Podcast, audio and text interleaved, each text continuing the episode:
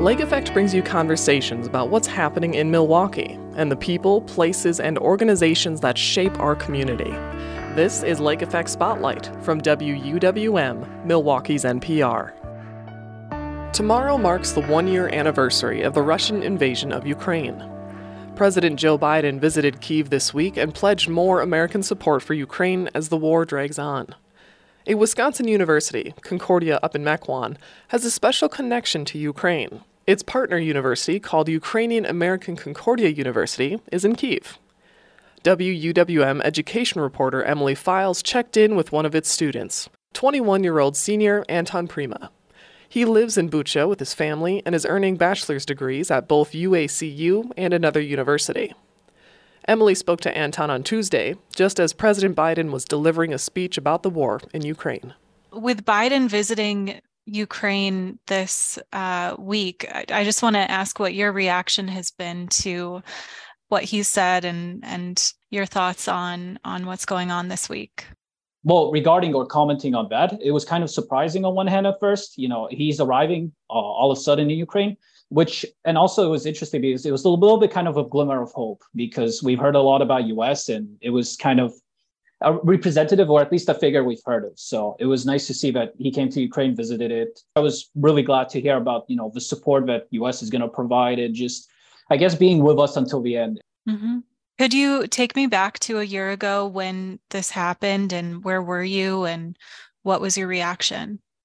Oh, um, so on 24 February, I was in my bed I got woken up, I guess, at 4 a.m. approximately the first time by my mother, I think. And she's telling me that, you know, wake up, we're being attacked. And at first, I, I kind of didn't believe and I didn't understand what was going on. And so I decided to go back, maybe nap a little bit more. And then the second time I was woken up at 5 a.m. So my mother ran again and said, like, this is serious. You should come downstairs and take a look at the TV. And so I realized, okay, I'm going to wake up and then just go check out what's going on and then we see on the TV live broadcast, and you know this red banner at the bottom. It says alert, and the war has started. The invasion has started. You know, Russia is here, and that that was the moment I realized that this is it. This is the real deal. I guess this is not a joke, and um, we were all shocked. We didn't know what to do. I mean, I was numb. I kind of sat in my chair and realized that I don't know what to do because should we run? Should we hide? Should we?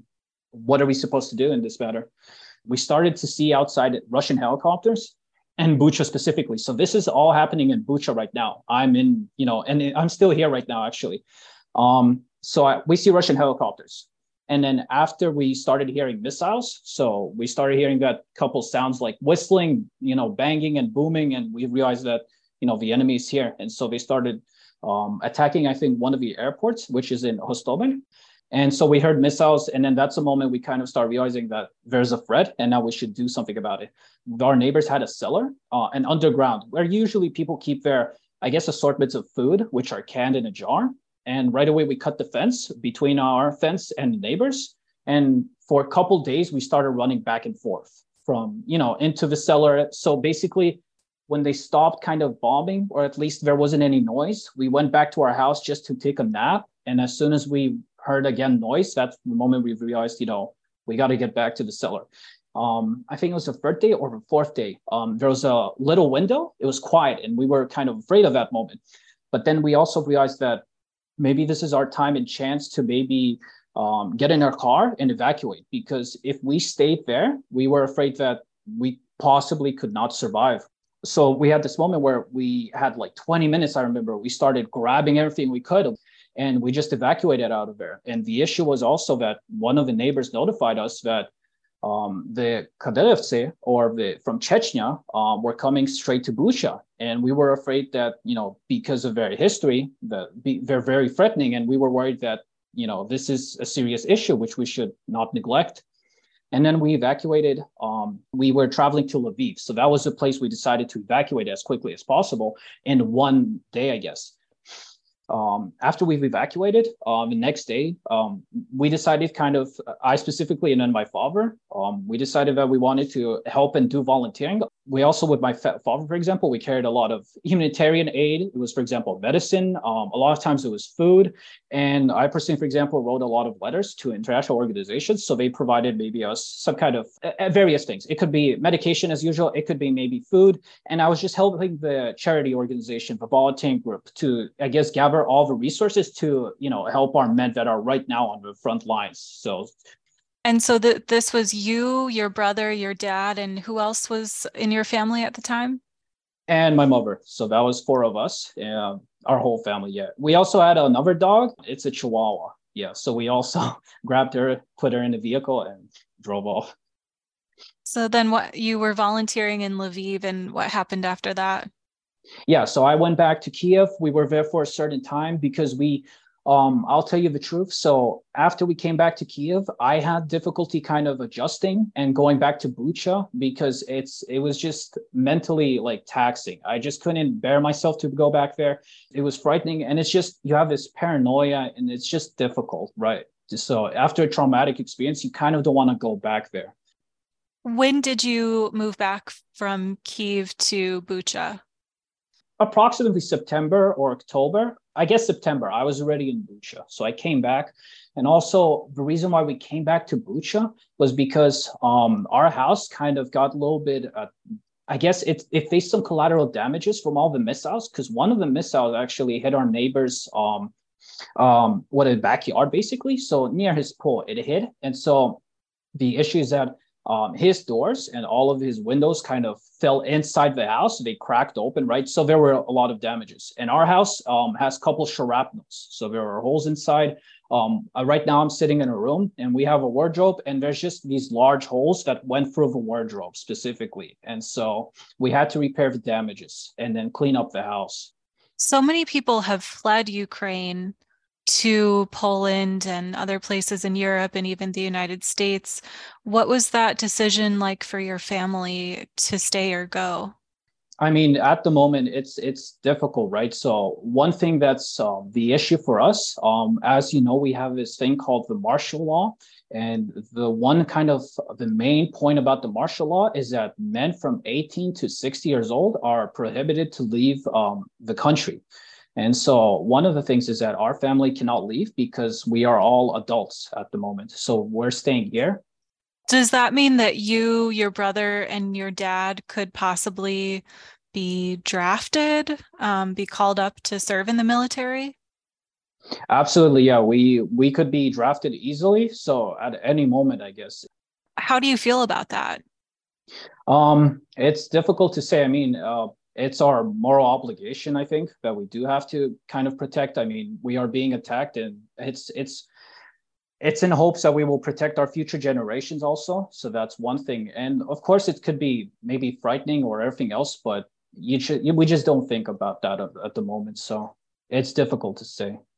Bucha was the site of a really horrible massacre by the russian forces your family left before that happened, right? But yeah, what kind of we impact heard, has that had? Um, yeah. So I after I left, I saw it also on the news. So we were we luckily were able to, I guess, avoid that moment. But the thing about it is we still heard from our neighbors, and one of our neighbors told a story.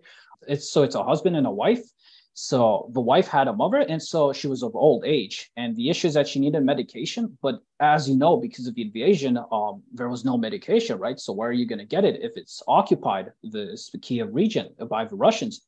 And so she was getting more ill from time to time. And this resulted in the fact that she passed, but they couldn't bury her in the cemetery because it was occupied by the Russians. So what they did was they had to bury her for a certain period of time in their backyard. They later, after everything has, I guess, finished, and you know, we, uh, the Ukrainian forces were luckily able to deoccupy this, uh, the Bucha area. They were able to, I guess, uh, re rebury her. Let's say it that way in an official cemetery. So that's one of the stories I heard, and it's just, it's heartbreaking and it's it's horrible.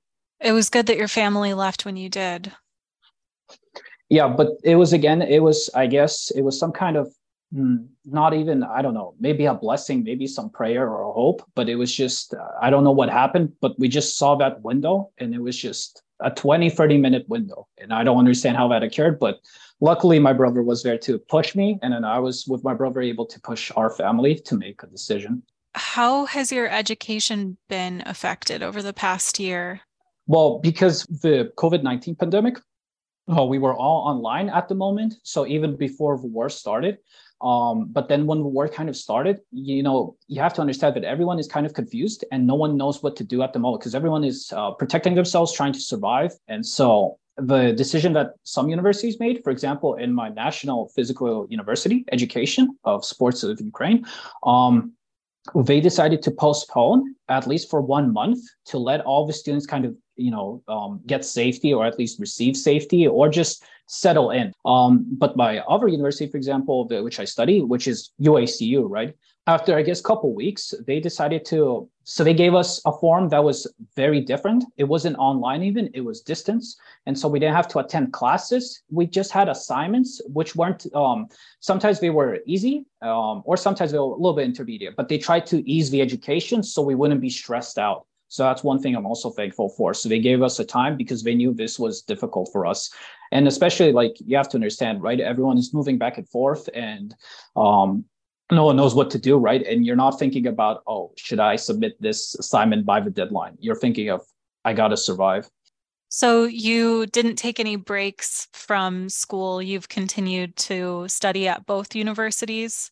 Yeah, I decided to keep on proceeding. Um, we have to understand when I arrived to Lviv, I was it's you're a little bit kind of mentally broken down in certain aspects. It's just difficult to think and it's just difficult to analyze everything because there's just so much information, so many things happening. But then you kind of ease in into the educational process and it just helps you to forget a lot about the moments which you would um, think about all day long. So it actually kind of lets you subconsciously not think about the i guess even the trauma you went through to a certain degree right so you because you, are thinking of other things are there um, internet outages power outages that you have to deal with now that you didn't have to deal with before or other things that make oh. it hard to continue the education Oh, that that's an interesting question. Um, when the missile Russian missile attacks started beginning intensively, or, or at least really intense in Kiev, for example, you've heard about it approximately in September. That's when the issues with power outages began, right? Because they couldn't supply everyone. And so when we had these large power outages, at first we were kind of thinking, okay, how do I time manage. That was one thing I learned. It was, for example, if I didn't have electricity, I would work, um, for example, do all my assignments as much as I could on my laptop because I had a certain amount of, you know, battery life, right? And then when we had electricity, we do other things. For example, cook, clean, or maybe just something else, which was more prioritized because you had electricity. We had a generator. We bought a generator, so that was really important. Uh, it could fuel all our gadgets, for example, maybe a few other devices which would discharge. Um, then we bought an addition, which was a car battery. We had jumper cables. And this is important because uh, we needed Wi Fi, for example, right, for a stable connection a lot of times. And we had optical fiber cable or fiberglass cable. And so, with the use of the uh, car battery, we would basically give power to our Wi Fi router. And yeah, it was, it's difficult. It was at first difficult, but we learned to adapt. That's the thing that I guess people should maybe um, just understand that you need to adapt to conditions. So, what is day to day life like for you now? It has become better in the essence that we have more electricity now. So, that's one thing. Maybe a little bit less stressful because we kind of started learning how to deal with a lot of issues or at least cope with. And just uh, one thing I do need to say is that I guess without my family, it would be so much difficult. Mm-hmm. Is your family still going to your neighbor's house when you need to take shelter underground? Well, when it was so since February 24th, yeah, we did that, but kind of now we've started doing it less and less. It's just because um, at, we're staying in our house and we feel safe in our house at the moment. So we stopped doing that at the moment currently. Well, I'm glad that you feel safe yeah we're we're feeling safe at now and i guess that's what we cherish it and you know a good sleep also because i've never thought about it but you know having a good sleep is just it's it's i don't know it's even a privilege sometimes it feels like how does it feel that we're coming up on the one year anniversary of the war starting? I mean, it's it's it just feels traumatic, right? Because a lot of lives have been lost at the moment, and it's it's just difficult thinking about that, right? It's not like a positive anniversary. It's more of just like a reminder that this is happening, and and also like I do want to think, and it's just really important that people, for example, the soldiers who are on the front lines, like they're protecting us and they're they're giving me an opportunity to study, receive education, and just stay safe and feel safe. So they're putting their lives at risk, and this is important. So I'm very thankful for them also. Is the future something that you allow yourself to think about, or do you just try to stay in the present moment? Uh, you know, as a 21 year old who I'm sure you had ideas of what you wanted to do as an adult, and now that's probably changed because of the circumstances. Yeah, absolutely.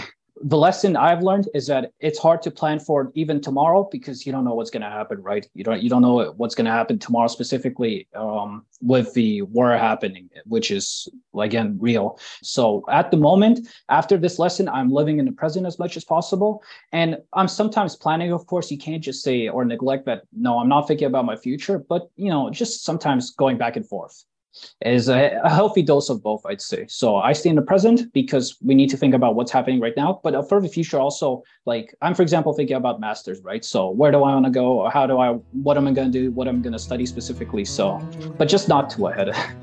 I guess that's what I would say. Anton Prima is a student at Ukrainian American Concordia University, which is affiliated with Concordia University in Mequon. Prima spoke to WUWM's education reporter Emily Files from his home in Bucha, near Kiev. You can find more interviews like this one by visiting wuwm.com slash lake effect. And while you're there, subscribe to the Lake Effect Spotlight podcast.